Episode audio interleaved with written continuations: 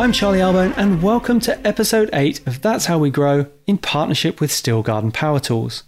Garden design is a massive passion of mine, and in terms of professional achievements, my garden designs at the 2015 and 2016 Chelsea Flower Show stand clear. I've won two silver gilt medals, and I can't wait to go back and try and claim a gold. Held in London, Chelsea is the best garden show in the world, and I love to visit it every year if I can. To be able to demonstrate and show our work there is a truly amazing experience. The Chelsea Flower Show is gardening nirvana. To see the different designs and ideas people present, it's inspiring and amazing. Garden designers from around the world share their creations, helping to impart their knowledge on other experts, as well as those up and coming green thumb gardeners. Whilst events like flower shows are simply amazing, we can't always recreate every part of those designs at home. The one key lesson I've learned is to work with the landscape you're given, as you can't beat Mother Nature. Trying to use your favourite plant in an environment that it's not suited for will very rarely work. So, how does the garden planning process begin? Where do you start? Do you need an expert? Well, to break all of this down, I've invited my old friend Michael Bates to join me today. Now, Michael is an incredible landscaper and a designer in his own right. He's got over 30 years of experience in the game, and he has been lucky enough to work on some amazing gardens. So let's take a fresh look at the garden space and see what we can create. Michael, you have over 30 years of experience in the landscape industry, and I've known you for quite a few years, but I've never actually asked you how did you start in this crazy business we call landscaping? Well, Charlie, like a lot of people, um, you know, I was finishing school, and uh, back then they didn't have the internet. They had careers books, and uh, mm-hmm. I was ADHD kid, undiagnosed, and I just wanted to work outside. And I looked under the outdoor careers and saw the word horticulture. I thought it looked like a fabulous idea, and I um, st- started at that. Got an apprenticeship at Swane's Nursery as a nurseryman. And then when I got into Hawkesbury Agricultural College, I, I went in a nurseryman and came out a landscaper. How did that work out? Well, the great thing about Hawkesbury back then, or it's now the University of Western Sydney, was that uh, it, it, had this systems learning where they, they, they basically in, in, in indu- inducted you into the whole world of horticulture, amenity horticulture, and production horticulture, and gave you a very mm. well-rounded understanding about plants. And uh, I, I, thought I was a nurseryman, but by the end of, by the end of the landscape component, I was hooked. Yes, absolutely. I mean, you create some of the most amazing, iconic gardens around Sydney. And you're a, a landscape designer in your own right. I mean, you build for other designers as, as well as yourself. What is it that you love about the landscape industry? Well, I, think I love it from start to finish. I mean, um, I was designing gardens when I first first came out of, of, of Hawkesbury, and then I went to Ryde to fill in the holes because Ryde School of Horticulture mm-hmm. back in the eighties was was uh, you know this extraordinary dynamic place, and um, I was designing gardens for a while, and then and then and then uh, family came along, and, and I wasn't really uh, getting enough work in as a designer. So I started building gardens seriously, and uh, mm. I became hooked on that. And fortunately for me, I, I, was I've been able to over the last few decades to work with some of the you know the the, greatest designers in the country, architects, garden designers, landscape architects, whole range of people, mm. and you know, back in 2017 when I launched my book, I, I, I re- relaunched the design practice and and uh, you know employed an operations manager like you have, so that the day to day activity of building gardens is is taken over by somebody else, the lion's share of that, and uh, and uh, you know it's just taken off. I love the way that you combine the practicality of Australian outdoor living with kind of a calm, cool aesthetic. Can you tell me about your approach towards garden design? As you say, my, my process is a bit back to front because I start mm-hmm. with the site and I start with um, uh, doing all the site analysis, all that fundamental stuff, where the sun is, what, what drainage is, issues are, the soil we've got, you know, the level differences, uh, access to the to um, the street, um, you know, the flow spaces from the house, and the, the interface between the interior and the exterior of the home. And so my design process isn't on paper; it's okay. in the field. Mm. And so I have this collaborative on ground workshop process with the clients. And I, I find it's really important to get everybody on the same page, although it's on the ground. And so I, I use use spray paint, string lines, and, and mock up the garden and try and describe what it's going to be or what the options are for the site in, in four in four dimensions because we're we're four dimensional designers. People people don't mm-hmm. understand that the fourth dimension's time and that time because we're dealing with plants and plants grow and they start like little seedlings and then they grow up and they become trees and then they pro- provide a canopy and then they cha- they transform a space. And so Yes. trying to have everybody understand that in their own garden at home in their place and you, you, you also you also get access to the, the, the knowledge of the site they know where the breezes are. They know where the best place to sit in winter is when you, you're seeking a bit of sun. They know where the best places are in summer when you're seeking a bit of shade. And they also they instinct people instinctively craft their spaces even before they have a designer come in. And so you've got to tap into that. And the other thing I do, Charlie, which is uh, is, is sort of like marriage counselling psychology is, is that in the first meeting, which is a two-hour workshop after the briefing meeting, is Yep. that is that we no idea is a bad idea. And I do that for two reasons. I do that firstly because there's always somebody who's got a fixation or something that they're really focused on, and their partner may not agree with that. But if we if, if no idea is a bad idea, then it gets ventilated, and quite often the person lets go because they understand that they've been heard and they understand that it's in it's in the it's in the mix, it's in the matrix. We're going to consider it, and so Yeah. it neutralises a whole lot of a whole lot of issues. And the second reason is that sometimes some of the you know a dumb idea ventilated can be discarded much easier, but also an idea which isn't that isn't that bright on on the outset could inspire a good idea down the track. Could just be a spark. It could to activate people's own creative energy and also to to get the story about what it is because I see myself as a facilitator, not as somebody who's mm. turning up knowing all the answers. I'm there just to uncover the answers and come up with the best compromise. you work with a client, don't you? It's inevitably it's their garden. You're a designer who's coming to help them make Yeah. the most of their space, but but they're the ones that are living with it, right? Well, You- well, after it's all said and done, you can go away and disappear. You don't have to care what it looks like. Charlie, that's exactly exactly right. I always say when I'm finished, you're going to pay me and I'm going to go home and you're going to stay here. So let's make it just Yeah. the way you want it. I'll do what I want Yeah, at my place. Yeah, absolutely. And your place is is lovely. I like the way I've been lucky enough to go there. You've just got really simple breakout spaces to draw you outside.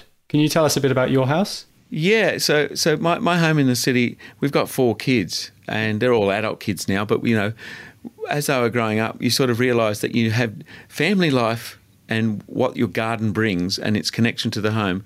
It, it's many there's many there's many parts to it. So what I've learned over the years dealing with you know twelve or thirteen hundred people and their homes is that you've got the, the infant years, the sand pit and and and and, and um, adventure playground, cubby house stage, scooter stage, and then you've got the and then you've got the next stage where where where you know they're in in between and they still want to kick a ball and the, the garden's big enough for them to do that, but you've got the you know all the trade offs there, and and then you've got the teenage hangout and, and, and actually trying to lure your um, your teenage kids and your adolescent children to come to come to your place and to bring their friends there. Yeah. And then you've got where I'm at, which is the uh, adult children where they're coming home, and our place is the place they come to to host events and bring their friends, and you get to it's a honeypot. You get to bring the, their friends around, and you can get to know who their friends are. You can get to know what's happening on the ground floor of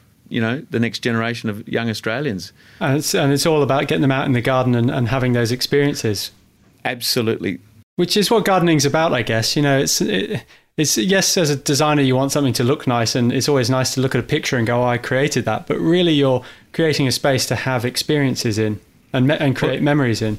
Well, you're absolutely right, Charlie. Thomas Church, the great Californian designer, said that gardens are to connect house to landscape, plant to soil, and humans to nature. Hmm. And I mean, I, I can't tell you, you know, how important it is to get the children off their screens out into the garden to see the birds and the bugs and the, the fish in the pond and the, hmm. the frogs and, and all of that stuff. And all of that stuff, if you create a nice garden, a living garden, it's not just living plants. We've got brush turkeys and possums. Yeah, they're annoying. But we've also got herons and and in the city, and we've got uh, you know lorikeets that come down to the pond, and and crows, and and we got we, you know there's all these there's all these creatures that can come into the garden and connect you to to the, sort of living dynamic of of of nature. Yes, yeah, absolutely. Um, I know you as uh, you're not just a, a, an amazing designer and builder, but you're a good gardener as well. And I think a good designer can't be a good designer without being a good gardener. Do you agree? Well, well, yeah, well, definitely the knowledge of plants is gained by hands-on experience with them. Yes. But what I've discovered in my process over the over the past t- uh, three decades is is that I started out with the plants, and that was was what was driving me. And then, you know, as a, as as a, as a young man, it was all about you know building the the, the, the best you know, most sophisticated, highly engineered, all the hard works, the stone mm. walls and the steps and the pergolas and, and, and, and the greater, the bigger, the better was, you know, was very exciting. And then I've come around back to the plants because they're the most transformative and the most therapeutic component of it. When I go to the Blue Mountains, I've got a place out in the mountains, which you've been to as well. Yes. I just spent last weekend gardening. Mm-hmm. And I mean, other than having a sore back and, and, and you know, it, it, it was the most worthwhile thing I could do. Yeah. was to get out there on the Toro. Get I got I, I actually I got the new STIHL battery hedger. You'd be pleased to oh, know. Good, good. Well, I am mad about it. It's just you know, there's no more starting petrol things. Oh, so good. Yeah. And the battery and the battery. I couldn't just, wear it out. I was, I was, going into the dark. That's it. I, I, find I can't wear it out before I've charged another one. You know, by the time it's you know, you just they're amazing. It's so much better than yeah. petrol. But yeah. oh, it, it's it's sped everything up. Yeah. Less noise. The thing about gardening is it's a very optimistic activity. I mean, you don't dig a hole and put it put a plant in the ground unless you think it's going to grow. Yes. Yeah. And the absolutely. more you do of it, the more you know. The more you do of it, the more you know. You know, it's this it's this beautiful, virtuous cycle where you know if you clean the house, it gets dirtied again. You know, it gets messed up again. But if you do something in the garden, next time you come past, the plant's grown. The plant's responded Mm. to what you're doing. I like to do the stuff that where there's visual transformation. I like to get out there and and and do some you know do some pruning and and, and do some clearing out and do, you know uh, where, where you where you put in le- the least amount of effort and get the most visual transformation. Yes. You know the the boring weeding stuff. I, I sort of you know I leave that to other people. But uh, but the, the, the, somebody said to me once, "You're a glory gardener. you just do all the stuff that everybody notices." And I said, "Yeah, mate. Why wouldn't you?" I, I, like a bit of both. I do like glory gardening, as you put it, but then I get uh, my meditation is weeding, and, and I think it's it's never done. It's like cleaning the house. You know, you always have to do it.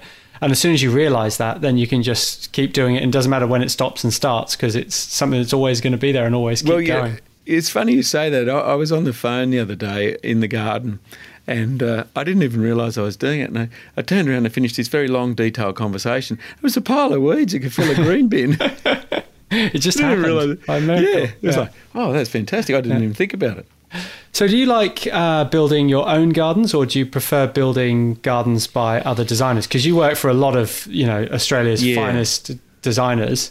What do you prefer, designing or, or building? Or well, I, li- I, like both. I think I think one of the great things, uh, fortunate things about my career path is that is that I've ended up sharing and being you know, firsthand involved in other people's design process, their creative process, and how mm. they work and how they how how they develop the ideas as as we as we're physically building the garden because you know if you're doing proper landscaping you're really changing the space and if you think you understand exactly what should be done at the outset then you're very clever you know most of yeah. us are halfway through and realize that you need to make that slightly longer or that slightly taller or that slightly when you mm. actually feel it and the materiality. And, and but still that you're informed you say that that feels it's like any any building of a house. There's moments where it feels really big and there's moments where it feels really small and then hopefully when you're finished it's just right. Yes. So so I, I, I like working particularly with his younger designers, I think it keeps me fresh because some of the fashions and some of the things that we thought were gospel, mm. you know, 30 years ago, have just been discarded, and I think they've been well discarded. Yeah. I think I think what's going on is, I, I, I, I mean, I hope I, I remain open and, and interested in what in what other good practitioners are doing for the rest of my life. I, I want to be like Russell Page. I want to work until I'm 92 and, and, and still be learning. Yeah, it's uh, when it comes to garden design, I guess there's no, like you said, there's no wrong answer, mm-hmm. but there's there's plenty of ways to do things. There's there's millions of different layouts for each and every garden, and it must be interesting to see how different people approach that, as well as you know the way that you would approach it if, if you were the designer, I guess and I think that's helped inform my process. And it's not just the process; it's actually the styles and, mm. and the aesthetics. And, and, there's people who have got plant-driven design. There's people that have got, you know, a particular shtick, you know, a particular approach to, to gardens, and they, and they try and bend each garden to their particular approach. Mm. And then there's people that, that want to invent a new thing every day. And I see the two key ingredients of good garden design as being context so you know, making sure that whatever you're designing is going to fit in with its surroundings, the surrounding streetscape, uh, it, the, the, architecture of the home that's mm-hmm. that, you, that, you're actually living in, the way it flows uh, and, and, encourages you to, to go from inside to outside. And the second component is that it works, that you're living in a flourishing, growing, transformative garden and that it's the same as your children. That, that it starts out in, and if you don't think of your garden in terms of the same sort of time period, mm. you know, if you're not thinking about it in seasons and years and decades, then you're always going to be disappointed, and you, and you're going to miss the, you're going to really miss the point of what it is to live in a great living, breathing, moving, dynamic system that is a garden. Well, like like a family, it's uh, the things that you invest the most amount of time in are ultimately the most rewarding. You know, we live in this crazy society where we, we check our phones the whole time, and if we don't see something new on Instagram, we get annoyed. You know, but but really, it's the things that you take the most amount of time with that are ultimately the most rewarding, and that is your family and your garden. You you, you nailed that one. Yeah, yeah, for sure, for sure providing those facilities and amenities for family life to happen. You know, mm. the, the, the, fire pits and the an outdoor lounge and the teenage hangout and the outdoor shower and the dining and all of those different spaces that, that Australians want to do their activities inside. They want to do the same activities outside. Yes. There, there's that component to it, but but it, it's it's I think it's also it's a way of life. Mm. It's it's an acceptance that because I think you know we should have two gongs in our gardens. We should have one in the front when we come home. It's a gratitude gong, and you just bang! I love my beautiful home, and I'm so glad to be here. And and you're going into the cocoon. You're going into the sanctuary. It's it's an escape, as you say, from the busy, bustling, stressy life that we that we tend to live. Mm. And it's your it's your place for refuge. It's the place for regeneration. It's the place for rest. And I think, you know, recent times with people working from home, I, I couldn't think of anything worse. Yeah. I think home's home, work's work, and separating those two are, are important. The, and the other gong, Charlie, I think, is, is the acceptance gong and that's out the back. And it's like, you know, if you're not feeling grateful, you need to accept that the world's not perfect and that the snails are going to come and eat your hostas. and, you know, yes, yeah. and, and, the weeds are going to grow faster than the other plants. And, and, that the tree that you thought was going to do hasn't performed or, or what, you know, all of those mm. things. There's a certain amount of acceptance. Yes. Yeah, so on top of building and, and designing and maintaining and all that stuff, you're an author as well. You, you penned the, the New Australian Garden. I'm finishing my, a book myself. Um, and that's about inspiring people to get into gardening. But at what point do you think someone should get a professional designer in to help them with their new landscape? Well, I'm I'm somebody who thinks that professional advice is absolutely imperative in all in all parts of life. Mm. So whether you're getting, you know, getting good medical advice if, for your health, or you're getting good, you know, a, a, a advice for personal trainer, who's you know, physiotherapist if there's something wrong, you know, um, if, if you're going to write a book, talk to a publishing author, you know, yes. a publishing lawyer. Don't just talk to any old lawyer. I mean, if you're going to, you know, deal with industrial relations, don't deal with a lawyer who doesn't do anything but industrial. So I'm, I'm a I'm a believer that specialist knowledge, where people have spent decades uh, gathering experience and, and have instincts and intuition that's de- developed from real practice over the, over those years. So I think everybody needs help in that in that area. Mm. Um, uh, having said that, you know some some of the some some people who are prepared to make mistakes and, and learn from their mistakes and be very uh, diligent and, and hardworking, they, they can do it on their own. But I, I see so few gardens that that um, that that have been crafted by amateurs that that that that um, are as inspiring as people who are who are doing it all of the time. So I think everybody needs help. Yeah, absolutely. So tell me a bit about Mayfield. Now, this is the largest privately owned garden in the Southern Hemisphere out in Oberon, and you're the creative director there. Is that? No, no, I'm just a creative consultant. Oh, the right. creative director is still still the owner and Right. and the person who decides what's what. No, so so um, it's been going for 25 years, Mm-hmm. and uh, it's an extraordinary garden. It's a subtemperate garden in Oberon, as you say, three three hours out of town, and um, so we're we're working on a number of things. So.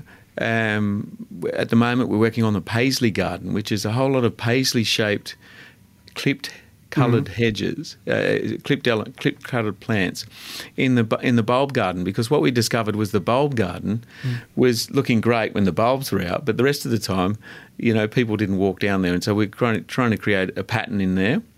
Um, the other thing we're doing is creating curated walks because the garden's so big and there's there's a big section of the garden that's open 364 days a year, but there's a, a whole bunch of other private gardens that are opened only in the season uh, in the seasonal opening. So there's the festivals, the the spring festival, summer festival, winter festival, autumn Yep. festival. So we're we're actually connecting those things now to, to ensure that when people come, because you've got to go more than you've got to go more than once in order to see the whole garden. It's so big Yeah. and we, we want to make some of the best elements of the of the garden weren't immediately available to the uninitiated visitor. So we're starting to to create curated walks so that people see all the good stuff and and some of the best landscape features which which have been developed. Uh, you know, people don't miss them. Is that a, a bit of a daunting task when you've got such a large area and a garden that is going to continue to grow? You know, where do you start? Where do you stop? Where, you know, like you said, Well, no idea is a bad idea, but is it a bit daunting? Well, it can be, but I hmm. think it's important that it's that, that, that you're not daunted by it. That you understand that in a big garden like that, it's it'll be there for generations, and the and the owner Garrick Hawkins is has set out for it to be in his family for generations, and hmm. it's it's a long term thing. So his his stewardship is is finite, and and so he's now got the next generation, Alex, his daughter, who's very very keen, and who we're working with to bring to bring more to Mayfield, to inject more colour into Mayfield, and to make sure that people really understand how good it is, and to attract more people to come out and look at it. And so I'm I'm not daunted in as much as I think we just need to do the things that are in front of us that are that are determined as the priorities of the day, Yes. as well as they can be done. Uh, understanding that we're we're just we're just the people who are working on this great garden at this time. Yeah, there's there's a legacy element to that, isn't there? You know, y- your stewardship uh, or your role in there will be handed over to somebody else somewhere down the line. It will continue on, and that's what will make it a fantastic. Uh, yeah, and the plant and the plants don't care about that. They just keep, they just keep growing. They just keep growing. The, the, the seasons change. The plants drop their leaves. They put on new shoots. Yeah. The, it rains. It, it, there's droughts. There's pandemics. But they just keep growing and responding to, you know. So so the trees don't care. No, they don't care about trends, do they? I mean, trends they they come and go. It might be a fire pit, it might be a, a succulent garden or a prairie style meadow or something like that. What do you think every Australian garden can't live without, though? What sort of trends have you seen that live on? Keep going. Uh, um, well, yeah, it's interesting the trend piece, and I mean, going back to working with young designers, I always thought clipping things was for the uptight people. Mm. And then I had this gardener up in the mountains who just clipped things; he couldn't stop. And then I'm working working with all these people who, who, who, who are clipping things. I can't believe it, but I've just designed a cloud garden. and I spent the weekend out there clipping. Yeah. And, and, you know, okay, so they're not box hedges in neat rows, but there's still clipped elements. There's still this this this need to to dominate, to to shape, hmm. to to craft a, a composition of living, th- albeit living things. Yeah. So, look, you know, I was I was interested in in in native gardens, and I had this chainsaw gardening phase where I wanted to force the, the meristem, force the mallee habit into into some of the Australian plants that, that respond to fire and, and, and animal disturbance and, and form multi trunks. Yes. And you know, I wanted I wanted the clients to cut the plants down and in winter to imitate fire. Mm. And even you know, I even had some sections that I thought we could burn the grasslands, and you know, no one ever got behind that, Charlie. Strange, strangely, no, one- no one wanted to start a, a bushfire garden or no. Yeah, but then I moved on to rainforest gardens. Yeah. And then, and then there was a period where I worked with Marcia Hosking where I was just mad about cottage gardens, Yep. the subtropical gardens. Uh, uh, I- I mean, there's just, it's just it's never ending. And I think the, I've been very fortunate to go to lots of places and, and see gardens all over the world.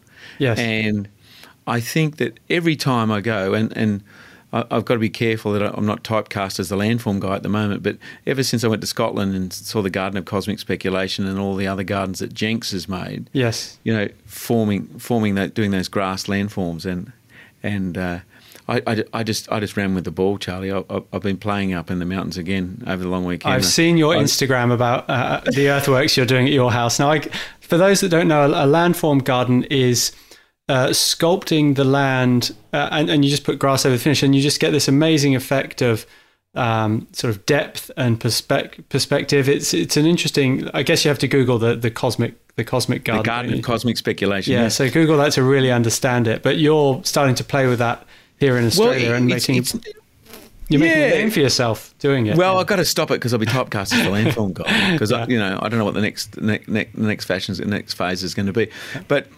But the, the piece to that, Charlie, that's really important to understand is it's about elevation. It's about changing the perspective of the viewer. yes. So you walk out on the landform and you see you, you it's I don't know if if you've climbed up on the roof, but if people climb up on the roof and they look at their garden from the roof, with a harness you know, on, of course. I mean, be safe. get no, yeah yeah. No, yeah, if you're going to do this at home, make sure you do it very safely. yes. But in the event that you're very safely up on your roof, Yep. you'll see your garden from a different angle, and, and, mm. and it's it landform gardening is a, is about changing elevation, uninterrupted in space, and seeing how the how the landscape feels bigger. Mm. And the other thing I've discovered by making them is that you can actually create space where it doesn't exist because if you've got a sloping ground, when you level it up and then you, you make an, ex, an extreme angle and then level it up, you actually create these spaces that weren't there before and you create these negative spaces and these little sculpted cutouts.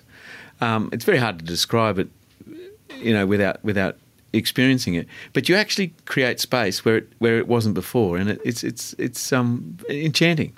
Yes, yeah, absolutely. I think what it does well is um, there's nothing worse than looking out your window at a garden and seeing everything there because it, it doesn't inspire you to go out. You want something to draw you out, and then when you get out, be amazed, and then you go down this rabbit hole of exploring the garden. And that's what landform gardens do really well because they change the elevation and the angle. You've always got a new view, you've always got something to, to look at, and it draws you into the space. Absolutely, that that's a key ingredient. That's a key. Yeah, because as you say, gardens. Should, I mean, we need to consider. I call it the flight deck. We need to consider what the garden looks like from where you live most of your life. Like ninety percent of waking hours are spent uh, in the area I call the flight deck. So you know, in the kitchen, looking out, um, and you know, island bench, sink, dishwasher, uh, cooking for the family, cooking for friends. I think you know you need to craft the composition so that it, it looks good from there, but also that, that it draws you out. Absolutely draws you out. That's a really really important element. Yes. So I couldn't agree with you more there. Yeah, well, Michael, look, I could talk to you for, for hours about landscape design and and different theories and, and different styles and different ways to enjoy your garden. But it's so nice to talk to someone who's so passionate about gardening um, and design, construction, and maintenance. So thank you so much for your time. Thanks, Charlie. It's been great. So now it is time for our community questions. And Peter has asked quite a tricky one. He says, I've got lots of nutgrass in my lawn, and I've been told not to pull it out because it will multiply, and to spray it with a special nutgrass weed killer. Now, I've tried this, but it seems to be taking a long time to die off. Am I going about this the right way? If you could just confirm the best way to approach the removal of the nutgrass and wintergrass in my lawn, that would be great. Now, yes, this is a very tricky question and it will take you a long time. Now, nutgrass is very much like onion weed, it's the bane of my existence. When you pull it out, you're basically pulling a bulb out of the ground and all the baby bulbs fall off and create more plants. So you actually make the problem worse. So pulling it is not the best way to do it unless you're removing huge amounts of soil. The best way to do it is to spray it with a specific herbicide. But the ones you can buy over the counter don't really pack the punch you need to kill this horrible thing off. So I would contact a local lawn care company that will have access to some decent chemicals that can then apply it and spray it for you. Now, I don't suggest you trying to get your hands on these chemicals because you need to be qualified to use them and to make them work to their best. So get in touch with a professional and get them around to help you out. Now, Miriam says, My daughter accidentally cut the tops off my frangipani tree. Doesn't sound like an accident to me, Miriam, but what can I do to save the tree? Do I cut the branches back? And she's attached a photo. She said, This is not the only branch she did. So let me describe this. This is a frangipani that looks like it's had the branches snapped off it, and then Miriam's gone up to tidy up the cuts. So I don't judge her daughter. But don't worry, it's a frangipani tree. It will come back. It does look a little bit sticky at the moment, but I wouldn't cut it back any further. I would just leave it, allow it to shoot, and it will shoot from each point, it will shoot maybe two or three new branches. You can remove the ones that are going to cross over with each other and rub. You could remove the ones that are going to give an unsightly looking tree, but just give it time, it will come back. Do you have a gardening question you'd like me to answer? Well, send me an email, charlie at stihl.com.au. I really could speak with Michael Bates for hours about garden design. It was great to hear his thoughts and share his passion of ours with you today.